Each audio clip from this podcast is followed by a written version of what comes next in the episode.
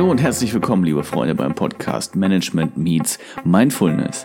Mein Name ist Philipp Kettener und ich freue mich, dass ihr heute wieder eingeschaltet habt zu dieser neuen Folge. Nachdem wir uns in den ersten beiden Folgen mit dem Thema beschäftigt haben, wie steige ich bestmöglich in meinen neuen Job ein, haben wir heute ein anderes Thema.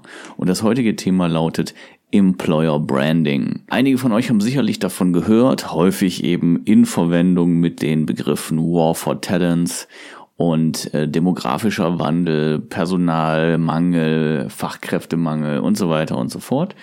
Und wir wollen uns heute einmal intensiver damit auseinandersetzen, was das Ganze bedeutet, wie man dem Ganzen begegnet und was es da für Implikationen eben gibt. Also fangen wir einfach mal an mit dem Begriff. Employer Branding, ähm, fangen wir mal an mit der Übersetzung. Employer ist der Arbeitgeber und Branding sind sämtliche Maßnahmen, die dazu ergriffen werden, um ein Produkt, ein Unternehmen, eine Dienstleistung, was auch immer, eine Person zu markieren. Der Name Brand ist euch sicherlich ein Begriff und es geht in dem Fall eben nicht darum, eine Unternehmensmarke zu beschreiben, beispielsweise Bayersdorf oder ein Produkt, gleicher Fall Nivea, sondern es geht darum zu beschreiben, wie ist ein Unternehmen als Arbeitgeber. Das ist im Vergleich zu den beiden anderen Marken durchaus ein Unterschied. Man kann zum Beispiel ein äußerst angesehenes oder auch ein überhaupt nicht angesehenes Produkt haben. Ähm, da ein schönes Beispiel, ein, ein Waffenproduzent ist wahrscheinlich sowohl vom Unternehmen, von Unternehmenszielen, als auch vom Produkt her eher kritisch zu sehen. Dennoch ist es so, dass in vielen Fällen das Unternehmen ein sehr gutes Arbeitgeberimage hat, da sie sich sehr um ihre Mitarbeiter kümmern müssen. Und man sieht da häufig, äh, dass die Schere relativ weit auseinander geht.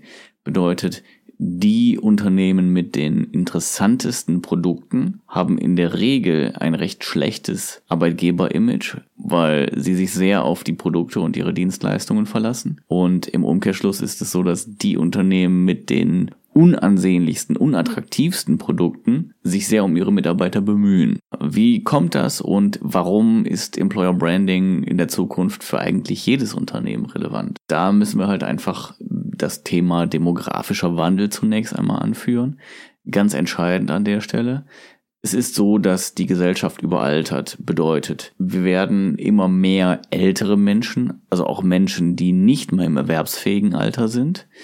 Und es werden immer weniger junge Menschen geboren. Bedeutet, die Anzahl derer, die nachrücken können, ist einfach limitiert. Und das stellt ein gewisses Risiko dar. Die jungen Menschen, die man von der Schule, von den Unis holt, um sie in das Unternehmen zu integrieren und sie fort- und auszubilden und aus ihnen junge, strebsame Kräfte zu machen, die werden immer weniger und die alten Menschen werden immer mehr. Und es gab ja so die Tendenzen, dass ältere Menschen im Beruf immer weniger Chancen haben. Ich denke, das ist eine Sache, die sich über kurz oder lang auch ein wenig überholen wird. Nicht nur, weil einfach viel Erfahrung und Ruhe verloren geht und äh, natürlich mag die Belastbarkeit und die und Lebenssituation eines älteren Menschen eine andere sein, aber es ist Aufgabe des Unternehmens und wird es immer mehr werden, diese Menschen auch richtig einzusetzen, um eben von diesen Stärken zu profitieren. Und sei es auch nur, wenn man über Anleitung, über Patenschaften spricht, wenn man gescheite Teams bildet, ähm, wo quasi ein, ein junger, aufstrebender Mensch äh, auf die Erfahrung eines Älteren trifft und sich beide eben optimal ergänzen. Dennoch wird sich wahrscheinlich dieser War for Talent, eben Kampf um die jungen Arbeitskräfte, nicht weiter reduzieren, weil man braucht sie selbstverständlich weiterhin. Man braucht weiter die neuen Ideen, man braucht weiter diesen Einsatz, den ältere Menschen vielleicht nicht mehr so zu leisten imstande sind. Das führt einfach dazu, dass sich der Arbeitsmarkt gewandelt hat. Man sprach in der Vergangenheit von einem Arbeitgebermarkt.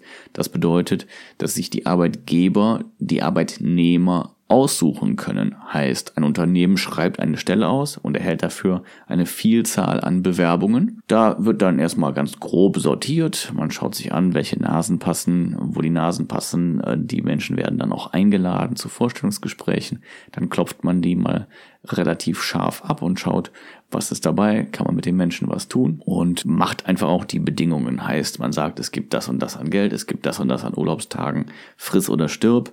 Und äh, nach dem Verfahren wurde dann eben ausgewählt. Heutzutage ist das Ganze ein bisschen anders. Man spricht jetzt oder in der Zukunft, da streiten sich natürlich die Geister, äh, wobei es an vielen, vielen Stellen ganz offensichtlich bereits der Fall ist, es ist ein Arbeitnehmermarkt. Heißt, die Arbeitnehmer machen die Bedingungen und nicht ein Unternehmen schreibt eine Stelle aus und viele Arbeitnehmer bewerben sich, sondern viele Unternehmen schreiben Stellen aus und ein Arbeitnehmer sucht sich das für ihn richtige Unternehmen aus. Das führt einfach dazu, dass eine ganz andere Marktmacht beim Arbeitnehmer ist.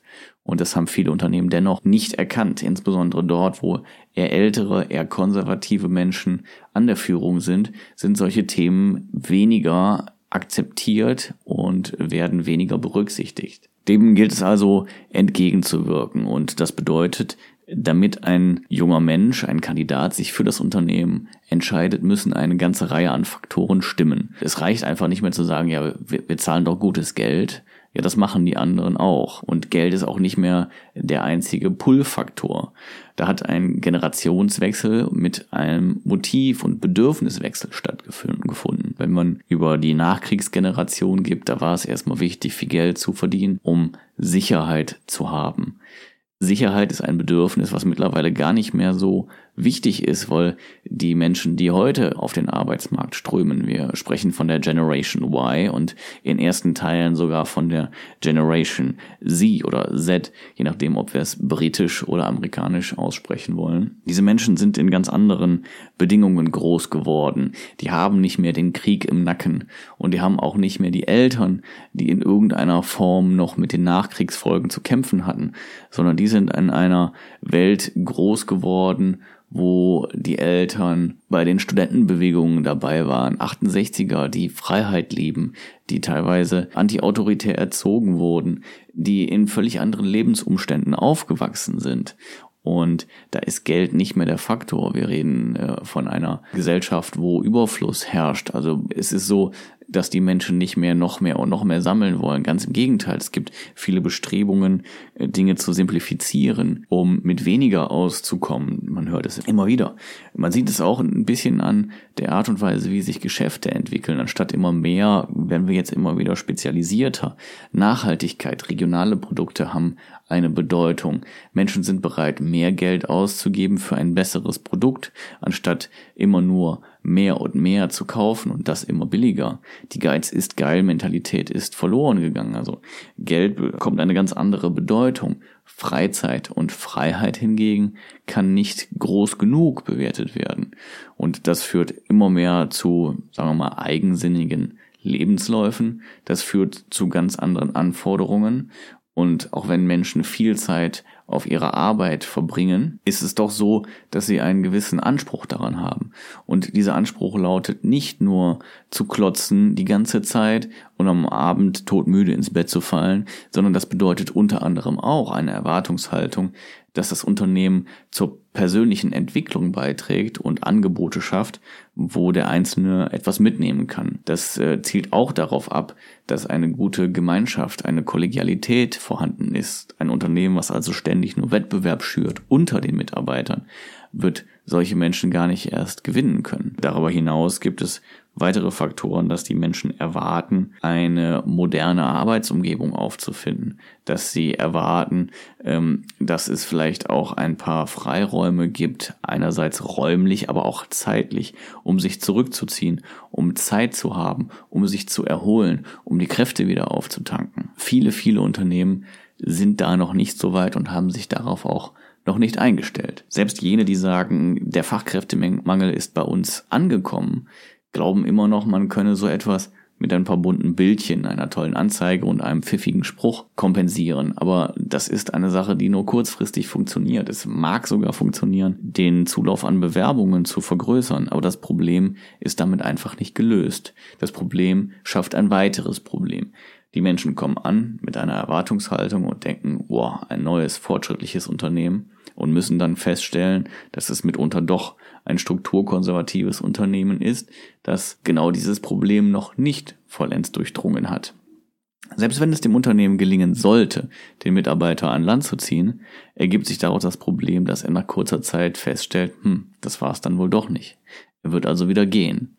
Heißt, man hat Zeit und Geld investiert, um den Mitarbeiter zu gewinnen, ihn an Bord zu holen, hat ihn geschult, hat ihn eingearbeitet und noch bevor er zu optimaler Produktivität kommen konnte, gelangen konnte, wird er das Unternehmen wieder verlassen. Und als wenn das nicht schlimm genug wäre, würde er an den Markt gehen und würde sagen, ja, die erzählen viel, die halten aber nichts. Sie haben dadurch schon mindestens eine Bewerbung wieder weniger, weil die Leute denken, na gut, doch wieder nur Leute, die große Luftblasen in die Welt raushauen, aber nicht viel halten. Alles in allem führt dann zu einer Situation, die äußerst unglücklich für das Unternehmen ist. Wie ist dem also zu begegnen, wenn nicht mit bunten Bildchen? Nun ja, die Motivation und die Direktion muss ganz eindeutig nach innen gehen. Wie schaffen wir es, eine Arbeitsumgebung zu erreichen, wo die Menschen gerne hinkommen, wo sie sich wohlfühlen, wo sie wertgeschätzt sind und da geht es natürlich genauso auch um, um Personal Fit und um Cultural Fit, wenn wir mal wieder ähm, aus dem äh, Personalbereich ein paar Begriffe dazu nehmen möchten. Heißt, welcher Mensch passt zu uns? Welcher Mensch passt zu unserer Kultur? Es geht nicht darum, für jeden Menschen das optimale Arbeitsumfeld zu schaffen. Das würde gar nicht funktionieren. Das würde äh, Unternehmen in die Richtung bringen, dass sie sich völlig verzetteln. Das ist im Umkehrschluss kein Freibrief dafür, zu sagen, wir machen einfach so weiter, weil das ist unsere Kultur. Das ist falsch. Man muss sich durchaus, und das auch sehr kritisch, mit seiner Kultur und den Vorteilen des eigenen Unternehmens auseinandersetzen und damit eben ein Angebot schaffen, was für die potenziellen Arbeitnehmer attraktiv ist. Und das bedeutet eben aber auch, sich Strukturen anzuschauen, Mitarbeitern Mitspracherechte beispielsweise einzuräumen, ihnen Freiräume zu geben, mit Pausenzeiten gescheit umzugehen, mit Vertrauen zu agieren. Das sind eine ganze Reihe von Faktoren und nicht jeder passt auf jedes Unternehmen. Ich behaupte einfach mal, es gibt kein Unternehmen, das sich nicht damit beschäftigen sollte. Zumindest wenn man den Wunsch hat, noch lange am Markt zu sein. Weil selbstverständlich werden sie kurzfristig auch ohne solche Maßnahmen auskommen. Vielleicht sogar mittelfristig, aber langfristig eben nicht. Und wenn wir über Nachhaltigkeit sprechen, dann reden wir auch über Nachhaltigkeit im Bereich der Unternehmen und auch über Nachhaltigkeit im Bereich der Arbeitsplätze. Und genau das sollte eben ein Denkanstoß sein. Wie lässt sich das Ganze mit dem Thema Achtsamkeit kombinieren? Ich glaube, ich habe zwischen den Zeilen schon den einen oder anderen Punkt auch angestoßen. Achtsamkeit bedeutet eben A, genau hinzusehen, was sind die Stärken des eigenen Unternehmens. Und manchmal ist es schwierig und manchmal äh, sieht das eben von oben nach unten auch ganz anders aus, also sprich von Geschäftsleitungsebene herab, als es umgekehrt aussieht, also sprich als äh, Neuankömmling oder als Kandidat. Und das bedeutet, genau hinzuhören. Und genau hinzuhören bedeutet A, die Bereitschaft zuzuhören und die Antworten auch anzunehmen, auch wenn sie möglicherweise schmerzhaft sind. Es bedeutet eventuell auch festzustellen und sich selbst einzugestehen, dass man nicht den richtigen Blick hat und deswegen auch abzugeben an externe Berater, die ganz andere Möglichkeiten haben, Informationen zu sammeln. Und es bedeutet vor allen Dingen aber auch in Kontakt zu bleiben und in Kontakt mit verschiedenen Ebenen zu bleiben, hinzusehen und hinzuhören und nicht, wenn Kritik aufkommt, das einfach abzuwiegeln, sondern eben sich der Sache zu stellen und zwar versuchen, möglichst objektiv zu stellen. Auf der anderen Seite bedeutet Achtsamkeit, dass man die Mitarbeiter auch dazu anleitet, auf sich selbst zu achten. Und auch das ist eine Aufgabe, die den Unternehmen immer mehr zu, zu, zukommt und zuteil werden wird. Wir haben das Thema betriebliches Gesundheitsmanagement bereits auf der Agenda, wo die Unternehmen feststellen, wir müssen Angebote schaffen und wir müssen auch dazu ermahnen, dass die Mitarbeiter auf ihre Gesundheit achten, weil letztendlich ist die Gesundheit der Produktivitätsfaktor schlechthin. Das betrifft nicht nur die Tatsache, dass die Menschen überhaupt da sind, also es gibt nichts Unproduktiveres als Krankheit, sondern es geht auch darum, wie produktiv kann ein Mensch sein, wenn er nicht gut drauf ist, wenn er sich körperlich schlecht fühlt, wenn er mit sich selbst extrem beschäftigt ist. Achtsamkeit bedeutet, es auch nicht so weit kommen zu lassen, sondern Mitarbeiter in der Kompetenz zu stärken, auf sich selbst zu achten. Das sind neben natürlich möglichen Angeboten wie Achtsamkeitstrainings, Betriebs-Yoga, den Menschen zumindest gewisse Vorteile und Möglichkeiten einzuräumen, a, solche Kurse zu besuchen und b, sie vielleicht in irgendeiner Form auch zu subventionieren, um nur einige Beispiele zu nennen. Es muss einfach in die Kultur mit einfließen und Kultur ist einfach ein ganz wichtiger Faktor und natürlich ist es so, je attraktiver das Produkt, desto weniger ist es aktuell notwendig, in solche Themen zu investieren. Aber wie gesagt, wenn man den Anschluss verpasst hat, kann es durchaus sein, dass das attraktivste Produkt eben von niemandem mehr produziert wird oder nur noch von denen, die das Geld wirklich brauchen. Und wenn wir über, über Motivation reden, ist Geld der denkbar schlechteste Motivator. Natürlich macht mehr Geld erst einmal glücklicher, aber a gibt es Grenzen, natürlich, die muss man erstmal erreichen. Nichtsdestotrotz, es gibt Grenzen, wo mehr Geld nicht in gleichem Maße glücklicher macht. Und dazu ist es so, wenn man mehr Geld hat, ist dieser Motivator schon einmal weg.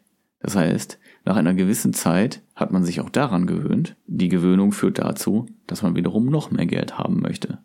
Das heißt, in dem Moment, wo Sie Mitarbeiter mit Geld ködern, können Sie sie kurzfristig zur Höchstleistung motivieren, können Sie sie kurzfristig anlocken, aber Sie müssen die Frage, was danach kommt, auch beantworten.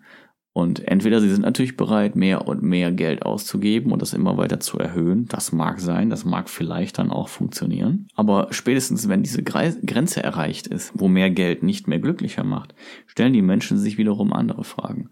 Und dann müssen sie die beantworten. Es gibt nichts Stärkeres als die sogenannten intrinsischen Motivatoren, die da bedeuten, dass Menschen von sich aus heraus motiviert sind und aus der Tätigkeit heraus Befriedigung erfahren. Wenn ich jemandem helfen kann und feststelle, dass das, was ich tue, dazu führt, dass jemand ein Problem beispielsweise bewältigt, dann macht mich das glücklich. Es macht den anderen glücklich und es macht mich glücklich.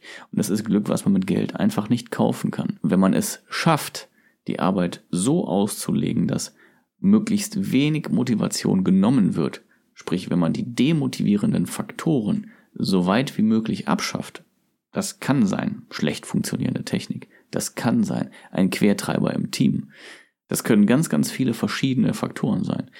Dann hat man die bestmotivierten Mitarbeiter. Ich glaube, wir sind jetzt schon sehr tief ins Thema eingestiegen und ich hoffe, ich konnte ein paar Impulse und Gedanken und Anregungen geben, wie auch du für dich und dein Unternehmen den besten Weg finden kannst, um im War for Talent zu punkten und um dein Unternehmen auch langfristig erfolgreich aufstellen zu können. Halten wir noch mal kurz die wichtigsten Faktoren fest.